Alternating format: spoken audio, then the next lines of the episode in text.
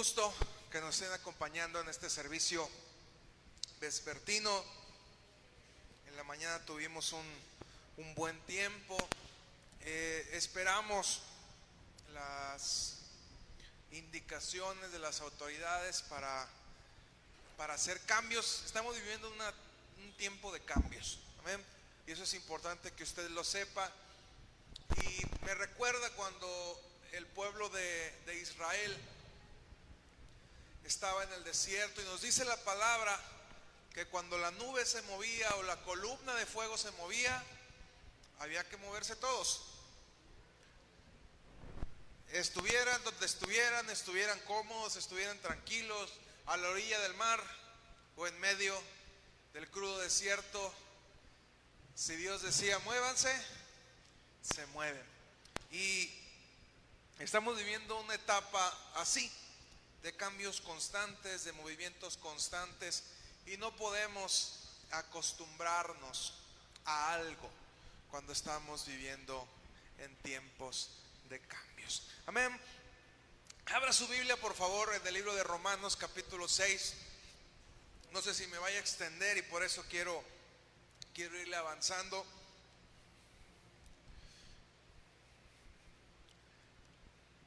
Vamos a leer todo el capítulo 6, así es que sígame por favor.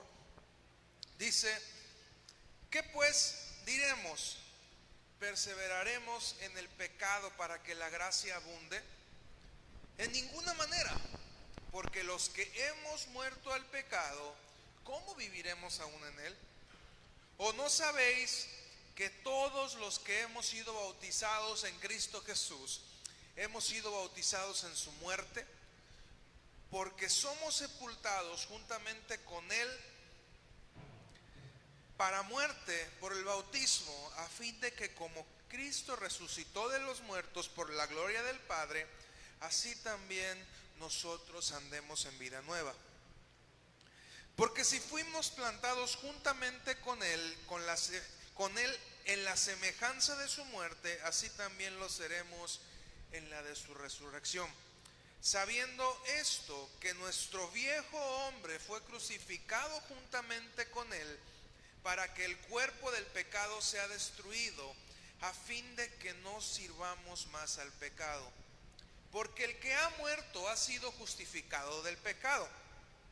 Y si morimos con Cristo, creemos que también viviremos con Él, sabiendo que Cristo, habiendo resucitado de los muertos, ya no muere. La muerte no se enseñorea más de Él. Porque en cuanto murió, al pecado murió una vez por todas, mas en cuanto vive, para Dios vive. Así también vosotros consideraos muertos al pecado, pero vivos para Dios en Cristo Jesús, Señor nuestro. No reine pues el pecado en vuestro cuerpo mortal, de modo que lo obedezcáis en sus concupiscencias, ni tampoco presentéis vuestros miembros al pecado como instrumentos de iniquidad, sino presentaos vosotros mismos a Dios como vivos entre los muertos y vuestros miembros a Dios como instrumentos de justicia. Porque el pecado no se enseñoreará de vosotros, pues no estáis bajo la ley, sino bajo la gracia. ¿Qué pues? ¿Pecaremos porque no estamos bajo la ley, sino bajo la gracia? En ninguna manera. ¿No sabéis que si os sometéis a alguien como esclavos para obedecerle, sois esclavos de aquel a quien obedecéis, sea del pecado para muerte o sea de la obediencia para justicia? Pero gracias a Dios que aunque erais esclavos del pecado, habéis obedecido de corazón aquella forma de doctrina a la cual fuisteis entregados. Y libertados del pecado, viniste a ser siervos de la justicia. Hablo como humano por vuestra humana debilidad, que así como para iniquidad presentasteis vuestros cuerpos para servir a la inmundicia y a la iniquidad, así ahora para santificación presentad vuestros miembros para servir a la justicia. porque cuando erais esclavos del pecado, erais libres acerca de la justicia. Pero ¿qué fruto teníais de aquellas cosas de las cuales ahora os avergonzáis? Porque el fin de ellas es muerte. Mas ahora habéis sido libertados del pecado y hechos siervos en Dios. Tenéis por vuestro fruto la santificación y como fin la vida eterna. Porque la paga del pecado es muerte, mas la dádiva de Dios es vida eterna en Cristo Jesús, Señor nuestro. Ahorita que estábamos leyendo esto, me encanta porque técnicamente lo que nos dice el apóstol Pablo es que cuando nosotros vamos a las aguas del bautismo, estamos simbolizando la muerte y la resurrección. O sea, que así como con Cristo la muerte ya no reina, en Él no puede enseñorearse de Él, tampoco puede hacerlo contigo, porque has muerto con Cristo. En la mañana, en el servicio de la mañana, hubo una palabra que les mencionaba, que es vivir tu libertad con responsabilidad. Es una palabra que el Señor me dio cuando estábamos en el tiempo de la alabanza y se las compartía. Dije conmigo, libertad con responsabilidad. Hemos estado compartiendo, y esta es la tercera enseñanza de la serie El Evangelio con gratitud. El Evangelio de la gratitud, perdón. Usted puede encontrar las palabras en distintas plataformas. Esta semana ya nos dimos a la tarea de subirlas. Las puede encontrar usted en YouTube, las puede encontrar en Facebook, las puede encontrar en Spotify, en Anchor, en un montón de plataformas. No hay excusa de que no, de que no escuchar la palabra. Bien, el Evangelio de la gratitud, y voy a hacer un pequeñísimo resumen, se basa en saber que lo que soy está determinado por lo que alguien me dio con anticipación.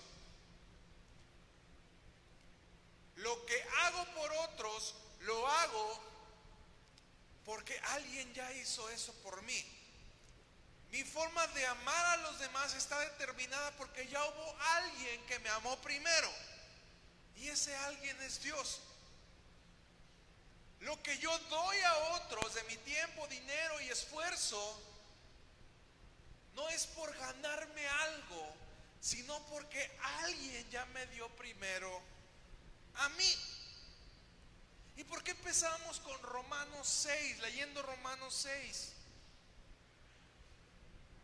Porque cuando malentendemos la gracia, creemos que podemos hacer cualquier cosa porque no estamos determinados por ninguna ley. Esto es cierto. No hay cosa que usted pueda hacer en esta tierra para ganarse el cielo. Por más que usted se intente portar lo más bien que pueda, Jesús nos vino a decir, no hay forma, no hay otro camino que no sea a través de mí. Dice Jesús, yo soy el camino, la verdad y la vida. Nadie viene al Padre si no es por mí. Jesús fue muy determinante. Nadie. Pero entonces, si ya hemos recibido por regalo la vida eterna, ¿podemos hacer lo que se nos pegue la gana? ¿Podemos vivir libremente? Sexo, drogas y rock and roll. Mujeriego, parrandero y jugador. Claro que no.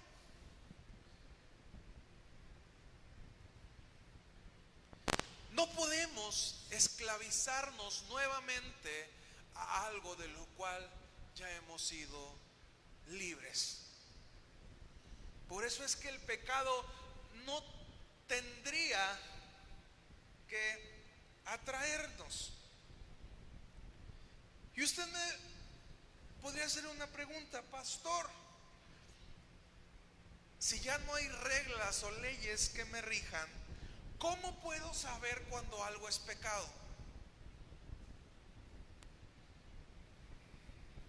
Oiga, pastor, eh, tomarme una copita de vino es pecado.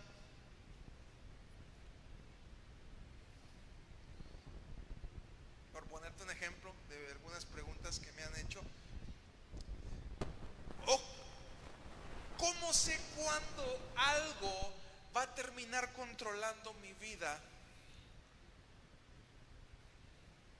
Y quizá la forma más sencilla en que podemos responder esta pregunta, cuando algo de lo que estamos pasando lo podemos catalogar como un pecado, va a terminar por controlar nuestra vida, es cuando nos cuesta trabajo hacerlo público. El pecadómetro podría ser ese. Cuando hay algo que no se lo cuentas a alguien más, por temor. Usted me dice, ay hermano, pero es que hay cosas íntimas que no se cuentan. Bueno, pero, por ejemplo, casados, ¿tendrían algún problema en decirle a alguien más que ustedes tienen relaciones sexuales con su esposo o con su esposa? ¿Por qué? Porque es de lo más normal. Y aunque son cosas que pasan en lo íntimo, todo el mundo da por hecho que eso sucede, ¿o no es así? O hay alguien que, que ni se voltean a ver, en la noche tú por allá, yo por acá, y, y cuidado, ¿verdad? La primer, el primer filtro en el cual sabemos que hay algo que puede terminar por controlar nuestra vida es porque nos cuesta decirlo. Y Pablo nos dice, no te vuelvas a volver esclavo de algo que ya fuiste liberto.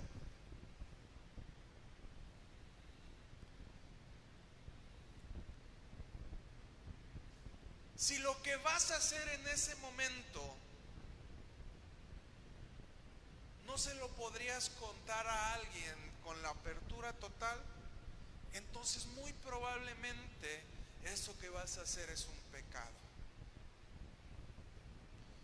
Y esto te podría servir para un filtro. Y usted me puede decir, bueno, hay cosas que yo le cuento a la gente que tengo mucha confianza. Bueno, ese sería el segundo nivel de pecadómetro. Hay veces que hacemos cosas malas y les contamos a la, a la gente que, a los amigos, ¿verdad? Y lo contamos para, para ensalzarnos y decir, yo hice esto y mira, soy bien chido, ¿verdad? Yo te diría, el segundo nivel para saber qué es pecado en tu vida es, ¿te animarías a, contártelo, a contarlo a alguna autoridad tuya? Los solteros se animarían a llegar con sus papás y decirle, este, ay papá, fíjate que vi un capítulo bien bueno de pornografía. ¿eh? ¿Se ¿Lo dirías así con esa claridad? Si quieres te lo paso para que lo cheques tú. Usted me puede decir, yo ya soy adulto y no le rindo cuentas. ¿Usted se animaría a venir conmigo y decirme eso? ¿Sabe qué, pastor? Una cajetilla de cigarritos me, fumé. Bien a gusto te voy a decir, seguramente si ya te fumas una cajetilla de cigarros, está siendo absorbido por eso y te estás volviendo esclavo de una adicción. ¿Me explico? Por poner ejemplos quizá algo, algo burdos. Satanás se mueve en la oscuridad. Y aquellas cosas que no podamos hablarlas, que no podamos contarlas libremente, seguramente terminarán por esclavizarnos. Y el problema del pecado es que no te va a ocurrir solamente una vez, sino que se va a convertir en una puerta en tu vida que lo que va a buscar es esclavizarte. El pecado es así, pide raite y quiere manejar. Toma un espacio en tu vida y se quiere quedar y convertirse en algo que maniate todo lo que haces. Entonces no es que podamos pecar libremente porque a final de cuentas terminaremos metidos en quizá más problemas de los que teníamos antes de que Cristo nos rescatara.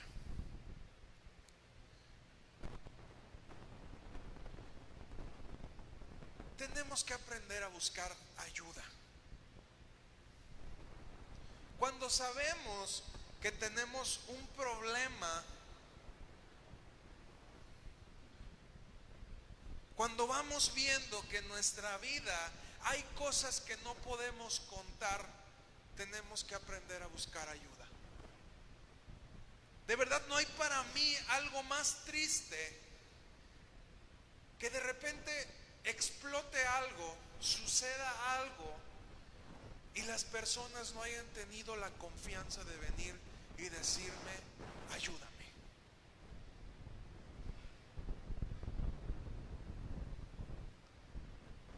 Hasta que ya llegó el divorcio, hasta que llegó casi el suicidio, hasta que ya la crisis de identidad es tan grave, hasta que ya tienen problemas mentales por la pornografía y no buscar ayuda.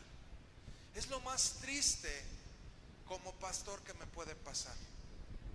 Y decir, bueno, ¿y por qué durante todo este tiempo no me dijiste nada? Y luego pasa que nos quieren mandar a los jóvenes, invitamos a los jóvenes, tráigamelo, mire, tráigamelo. Podemos ayudar y hasta que los papás ya no pueden con ellos, ya los traen a tiras y tirones, ¿verdad? La iglesia queriendo que con una varita mágica nosotros hagamos cambios en la vida de los jóvenes. Y será que yo he trabajado muchos años junto con mi esposa con jóvenes. Y les digo, es que no, no podemos hacerlo así. Todo es parte de un proceso y tiene que ver con un cambio.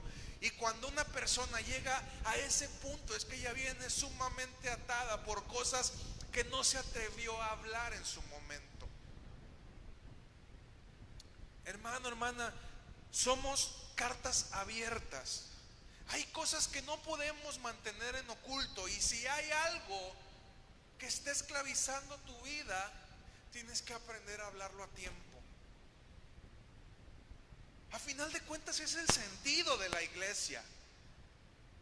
El sentido de estar juntos es el cuidarnos los unos a otros. Y si yo sé que hay áreas donde soy débil, yo me apoyo en el otro.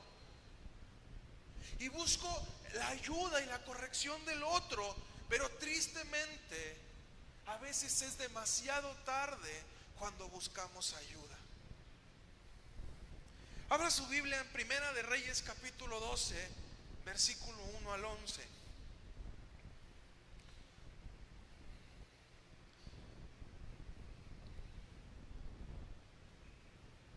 Dice, Roboam fue a Siquem porque todo Israel había venido a Siquem para hacerle rey. Y aconteció que cuando lo oyó Jeroboam, hijo de Nabat, que aún estaba en Egipto, a donde había huido de delante del rey Salomón y habitaba en Egipto, enviaron a llamarle. Vino pues Jeroboam y toda la congregación de Israel y hablaron a Roboam diciendo, tu padre agravó nuestro yugo mas ahora disminuye tú algo de la dura servidumbre de tu padre y del yugo pesado que puso sobre nosotros y te serviremos.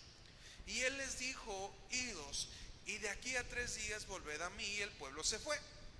Entonces el rey Roboam pidió consejo a los ancianos que, que habían estado delante de Salomón su padre cuando vivía, y dijo, ¿cómo aconsejáis vosotros que responda a este pueblo?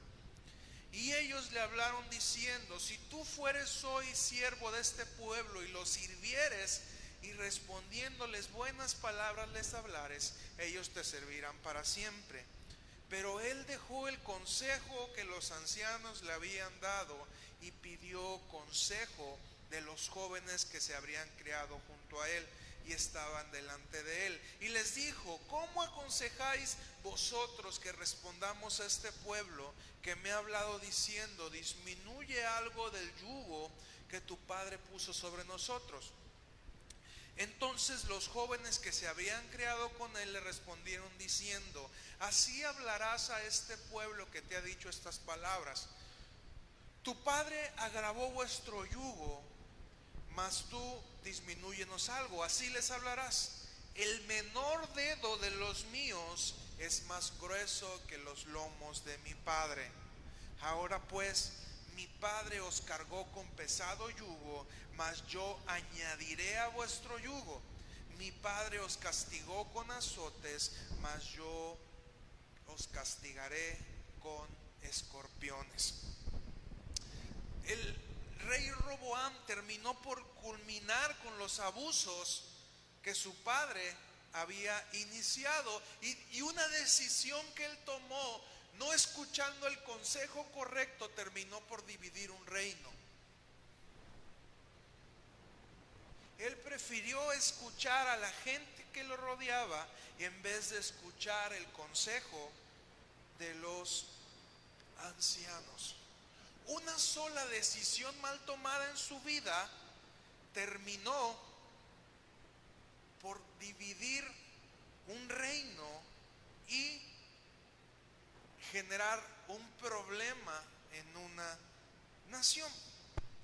La cuestión del pecado es que además de las cuestiones eternas que son importantes, cada pecado que degustemos y cada pecado del cual nos hagamos esclavos terminará por traernos consecuencias en nuestra vida.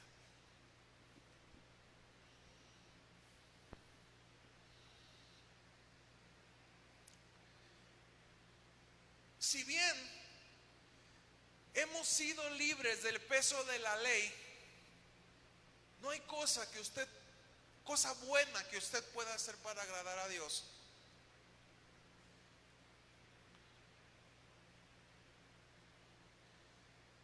Sí tenemos que darnos cuenta que todo aquello que hagamos en esta tierra nos va a traer consecuencias. Toda aquella cosa de la cual nos volvamos esclavos nos va a traer consecuencias. Y si bien Dios dio a su Hijo para salvación por nosotros, eso no nos hace que tengamos que vivir esclavos de alguien o de algo. Y te vuelvo a hacer la pregunta, ¿qué cosas hay en lo profundo de tu corazón ¿O qué cosas están saliendo en tu vida que sabes que no son correctas y las sigues haciendo? Y segundo, en esas áreas que sabes que son incorrectas, ¿te has acercado a buscar un consejo? Y no te digo el consejo de tus compas, ¿verdad? Porque es bien fácil buscar el consejo de los compas que te van a decir lo que quieres escuchar, ¿verdad? Está malo este tener, voy a ponerlo algo más sencillo, ¿está malo masturbarse? Ay, no, pues si es de lo más natural, todos lo hacemos, ¿verdad? Le, dicen los amigos, por poner un ejemplo, ¿está malo ver pornografía? No, claro, si quieres te paso, yo tengo más para que veas y tengo de calidad, ¿verdad? ¿Está malo tener relaciones sexuales antes del matrimonio o con otra fuera del matrimonio? hombre, si eres bien macho, Y en vez de buscar el consejo, un consejo sabio, buscamos el consejo de un necio y terminamos más metidos y más hundidos en cosas que sabemos que no son correctas. Al grado de que muchas veces terminamos con la conciencia cauterizada, diciendo, bueno, pues no pasa nada, no está tan mal. Y normalmente un pecador aferrado ese es su lema. No pasa nada. Una copita más, un cigarrito más, un pecadito más, un video más. Y cuando menos piensan, creyéndose libres, están viviendo una vida de esclavitud. Primera de Corintios 10,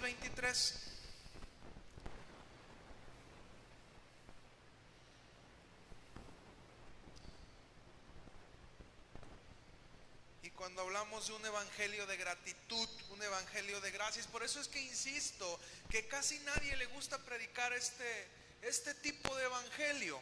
¿Por qué? Porque implican que sabes que tú eres libre de hacer lo que quieras, pero debes de aprender y debes de ser lo suficientemente maduro para que la libertad que tienes la puedas vivir con responsabilidad.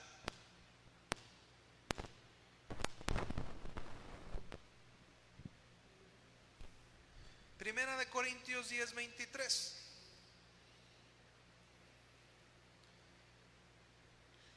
Todo me es lícito, pero no todo conviene. Todo me es lícito, pero no todo edifica. Y primera de Corintios 10, 23 es el, la regla principal. Y quítale la regla, el enunciado, la oración, la oración, el lema principal del Evangelio de la gracia, del Evangelio de la gratitud. Dice Pablo, puedes hacer lo que quieras. No me, no me vengan a preguntar qué cosas puedo hacer y qué cosas no puedo hacer. Solamente dense cuenta que no todo lo que hacen en esta vida les va a dejar algo bueno. No todas las decisiones que toman en esta vida les va a dejar algo bueno. Y comentábamos en la mañana, a los niños hay que establecerles reglas. Yo no puedo decirle a Benny, Benny, eh, por favor te vas a la guardería tú solo. Tienes la libertad, te doy la libertad de que te vayas a la guardería tú solo. Te encargo que seas responsable. Cuida, cuida en la calle cuando cruces. Nos vemos aquí a las dos. ¿Usted cree que yo estaría actuando bien haciendo eso? Para los que no saben, Benny tiene tres años recién cumplidos. ¿Usted cree que ya yo actuaría sabiamente? Obviamente no, ¿cómo voy a dejar a un niño que salga solo a la calle? Mientras es niño, tengo que ponerle reglas, leyes para que se comporte. Pero cuando él crezca y madure, yo tendré que darle esa libertad y él me va a demostrar si él puede ejercer esa libertad con responsabilidad.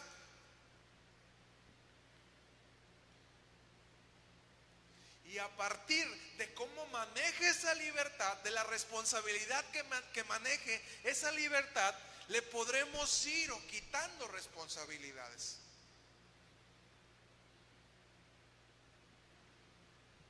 Yo empecé a manejar vehículo a los 11 años. Ahora que lo veo en imprudencia de mis papás, ¿verdad? Sin embargo, yo siempre les demostré que podía ser responsable. Cuando manejaba un vehículo. A los 12 años mi mamá empezó a soltar el carro, a los 15 ya iba y venía a Guadalajara a, Caponeta, donde se ofreciera. Y mis papás me fueron dando la, libertad. Me acuerdo que la primera vez que mi papá me prestó su camioneta yo tenía como 15 años. Mi mamá me soltó primero la libertad. Mi papá me la fue dando más en, en raciones. Pero la libertad es algo que nos vamos ganando y que tenemos que aprender a manejarlo. Si espiritualmente sucede lo mismo, sabremos que hemos madurado cuando aprendemos a manejar esa libertad con responsabilidad. Y hay gente que nunca, nunca madura en su vida, que pasan los años, pasan los años y sigue actuando como un niño que necesita reglas. No veas los canales de adultos.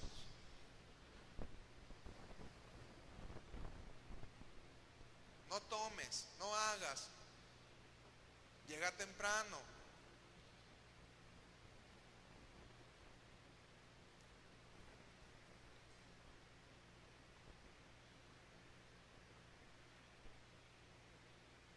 Puedes hacer lo que gustes, pero hay cosas que te van a traer una consecuencia y dichas consecuencias pueden determinar el rumbo de tu vida. Como dicen por ahí, mata un perro y serás mata perros el resto de tu vida. Lo mataste sin querer tal vez, pero te van a recordar por ese incidente. Y si bien Dios perdona y borra nuestro, nuestro pasado, el ser humano no va a ser así y te va a juzgar quizá durante toda tu vida por una decisión que tomaste.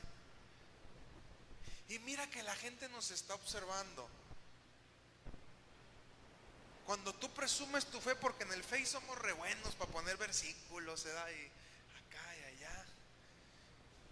Pero cuando nos están observando, la gente se da cuenta de nuestro comportamiento y de la forma en la que manejamos la libertad que decimos tener. Cristo me hizo libre, hermano. ¿Estás seguro?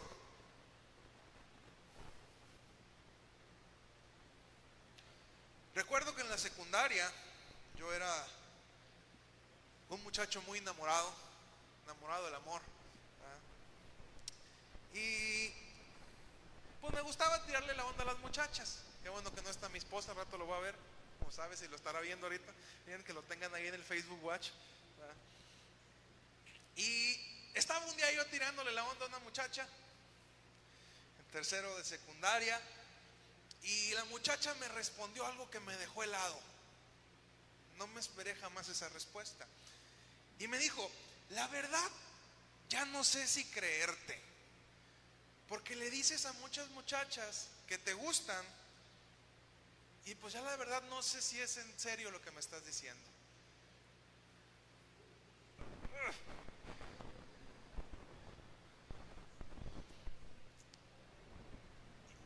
Y a partir de ese momento comencé a pensar seriamente en las cosas que iba a decir. Porque me di cuenta que mis acciones y mis palabras tienen consecuencia. En ese momento eh, me di cuenta por qué nadie me tomaba en serio.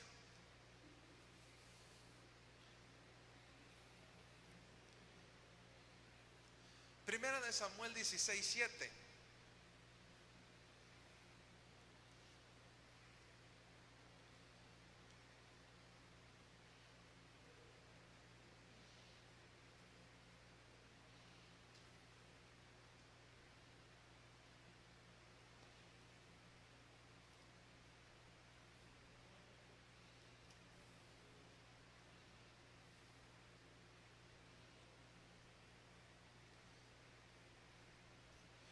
Primera de Samuel 16, 7 dice, y Jehová respondió a Samuel, no mires su parecer ni lo grande de su estatura, porque yo lo desecho. Porque Jehová no mira lo que mira el hombre, pues el hombre mira lo que está delante de sus ojos, pero Jehová mira el corazón. Cuando recibí esta palabra terminó por traer una gran, pero gran revelación a mi vida. Me di cuenta que uno debe saber cómo agradar cuando busca algo. Muchas veces nos escudamos en este versículo para decir, no importa lo que haga, hermano, porque Jehová mira mi corazón. Salimos bien bíblicos nosotros y bien proféticos. Es que Dios mira mi corazón y yo busco agradar a Dios. Y lo que este versículo, lo que Dios mismo le dice a Samuel, mira, con el interior agradas a Dios, pero con el exterior agradas a los hombres. No puedes agradar con tu interior a los hombres y agradar con tu exterior a Dios. Cada uno se agrada con su aspecto y tenemos que aprender a cuidar ambas cosas. Trabajo en mi interior para Dios, pero en mi exterior para los hombres. Y si los hombres se van a acercar a Dios a través, a través de mi exterior, tengo que ser consciente de ello y trabajar en eso. Leía una vez, hay personas que la única Biblia que van a poder leer eres tú. Lo repito, hay personas que la única Biblia que van a poder leer eres tú. ¿Qué de la Biblia estás demostrando tú que te dices cristiano? Tú que te dices que estudias la palabra, ¿qué parte de la Biblia le muestras al mundo?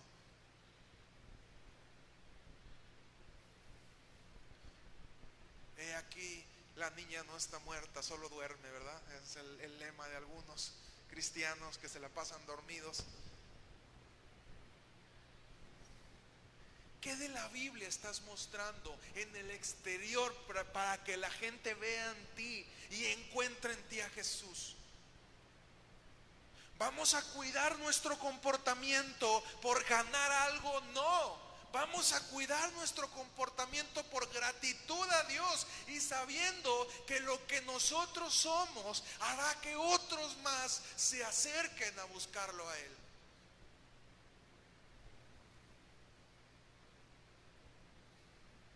Te vuelvo a hacer la pregunta. ¿Hay algo en tu corazón que sabes que es incorrecto y no has buscado ayuda?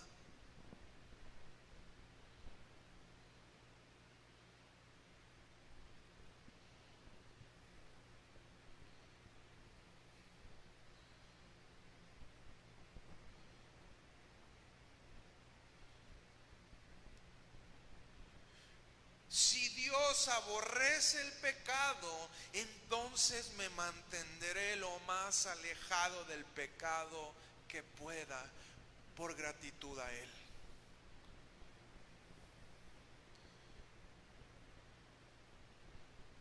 Y es que muchas veces se nos olvida y decimos conocer a Dios, pero no lo conocemos. ¿Quieres agradar a Dios?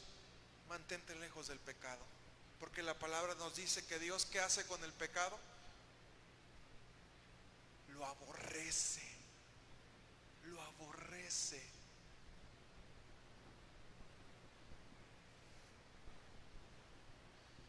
Y mire, con el paso del tiempo de casado con mi esposa, me he dado cuenta eh, que he hecho, que, mi, que hice que mi esposa aborreciera los deportes. Porque eran malos, no, porque me la quería pasar jugando, ¿verdad? Entonces generé ese asunto con mi esposa que con el tiempo mis decisiones poco sabias terminaron por generarme grandes conflictos. Y si algo he aprendido en este tiempo es a tratar ese tema con mi esposa de manera eh, sana y tranquila, ¿verdad? Y decirle, cuando quiero jugar, ir a jugar, hacer algunos méritos, bien, y sentir que ella me, me diga, está bien, no hay problema, por evitar conflictos.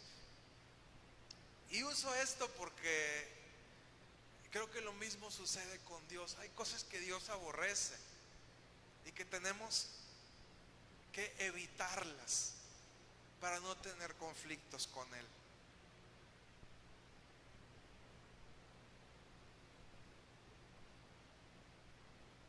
En el caso de los deportes, pues no es malo, pero al final de cuentas terminó ser un conflicto por mi actitud, pero el pecado sí es algo malo.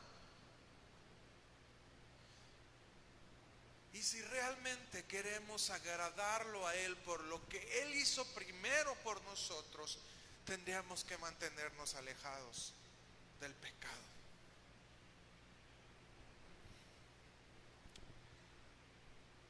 Si busco agradar a los hombres, tendré que buscar estrategia.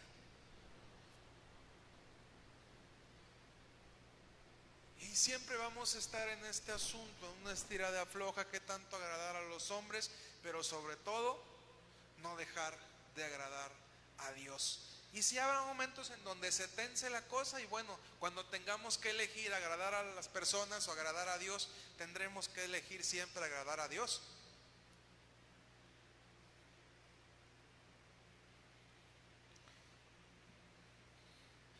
Si algún día sales a buscar pareja o tuviste que buscar pareja en su momento, tuviste que bañarte, peinarte, arreglarte, ponerte guapo, no leer feo. Cambiar tus hábitos para ganarte a esa persona, ¿o no fue así? O llegaste con mocos y sudado, geriondo. Y Ay, sí, me encanta tu olor a macho. Obviamente no, tuviste que perfumarte, verte guapo. ay. ¿Cómo estás, muchacha? ¿Cómo estás, muñeca? Ya llegó tu aparador.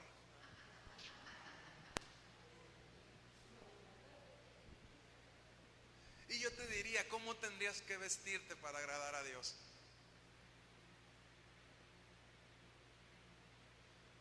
Para gra- darle gracias por lo que Él hace por ti.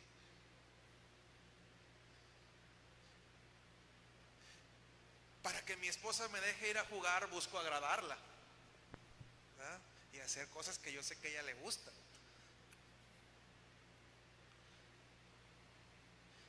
¿Qué haríamos entonces para agradar a Dios? Para agradecerle lo que Él hace por nosotros.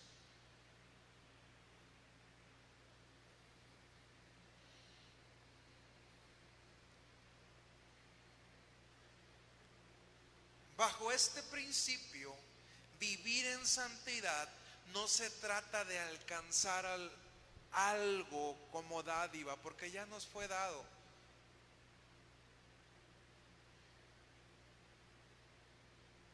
De ser más santos y que nos hagan un monumento. No se trata de eso, sino que se convierte en una demostración de nuestro deseo por agradar a Dios lo cual nos lleva a hacer un cambio en nuestra conducta. Sabes, la iglesia no está para juzgar tu conducta. No es de que los pastores seamos como el filtro. Para decir, este sí entra al cielo, este no, Señor, a este no porque es muy pecador, aquí déjalo. Como iglesia no es ese nuestro trabajo. Nuestro trabajo es ayudarte a que puedas tomar decisiones sabias. Mantenerte lejos de la esclavitud del pecado. Por consecuencias eternas, sí, pero también por consecuencias terrenales.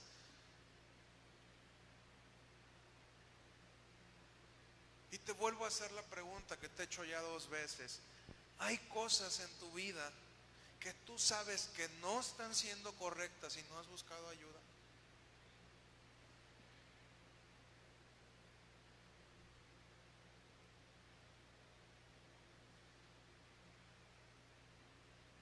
Hay situaciones que tú sabes que debes de cambiar y no lo has hecho. O peor aún, hay cosas que estás haciendo que ya se te hicieron comunes y ya tienes cauterizada tu conciencia. Yo te pediría que hicieras un análisis personal de tu vida.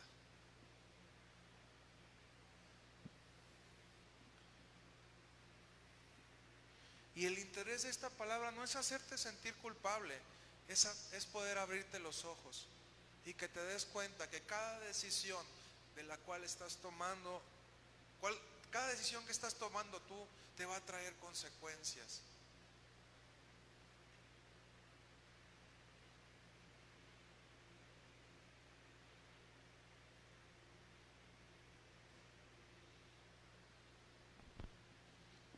Que vivir en la gracia tiene que ver con gratitud.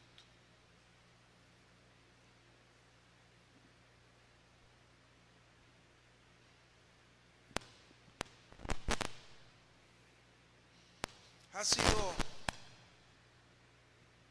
un alivio el que Dios fuera hablando conmigo estas enseñanzas, y- pero también una gran carga de poder exponerlas a ustedes. Dios quiere que seamos libres, porque Él nos hizo libres, pero quiere también que aprendamos a manejar esa libertad con responsabilidad. Y cuando aprendamos a hacerlos, hacerlo demostraremos que somos personas maduras. Y hay cosas que Dios no te da. Hay bendiciones que Dios no te ha dado porque no le has demostrado que eres maduro para saber manejarlas. Dios no te ha dado las llaves del carro porque sabe que te vas a matar en el primer pisotón. Y es tiempo de que comiences a trabajar con esas áreas en tu vida. ¿A mí me afecta? No. Quien va a vivir las consecuencias de sus decisiones eres tú. ¿Ven? Se me quedaron todos muy serios. ¿Qué pasó?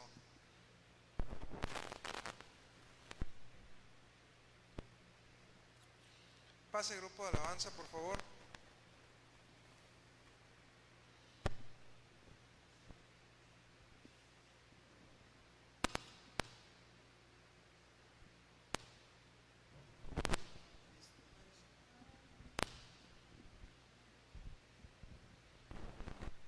Y vamos adorar. Yo quisiera que quisieras un análisis de tu vida.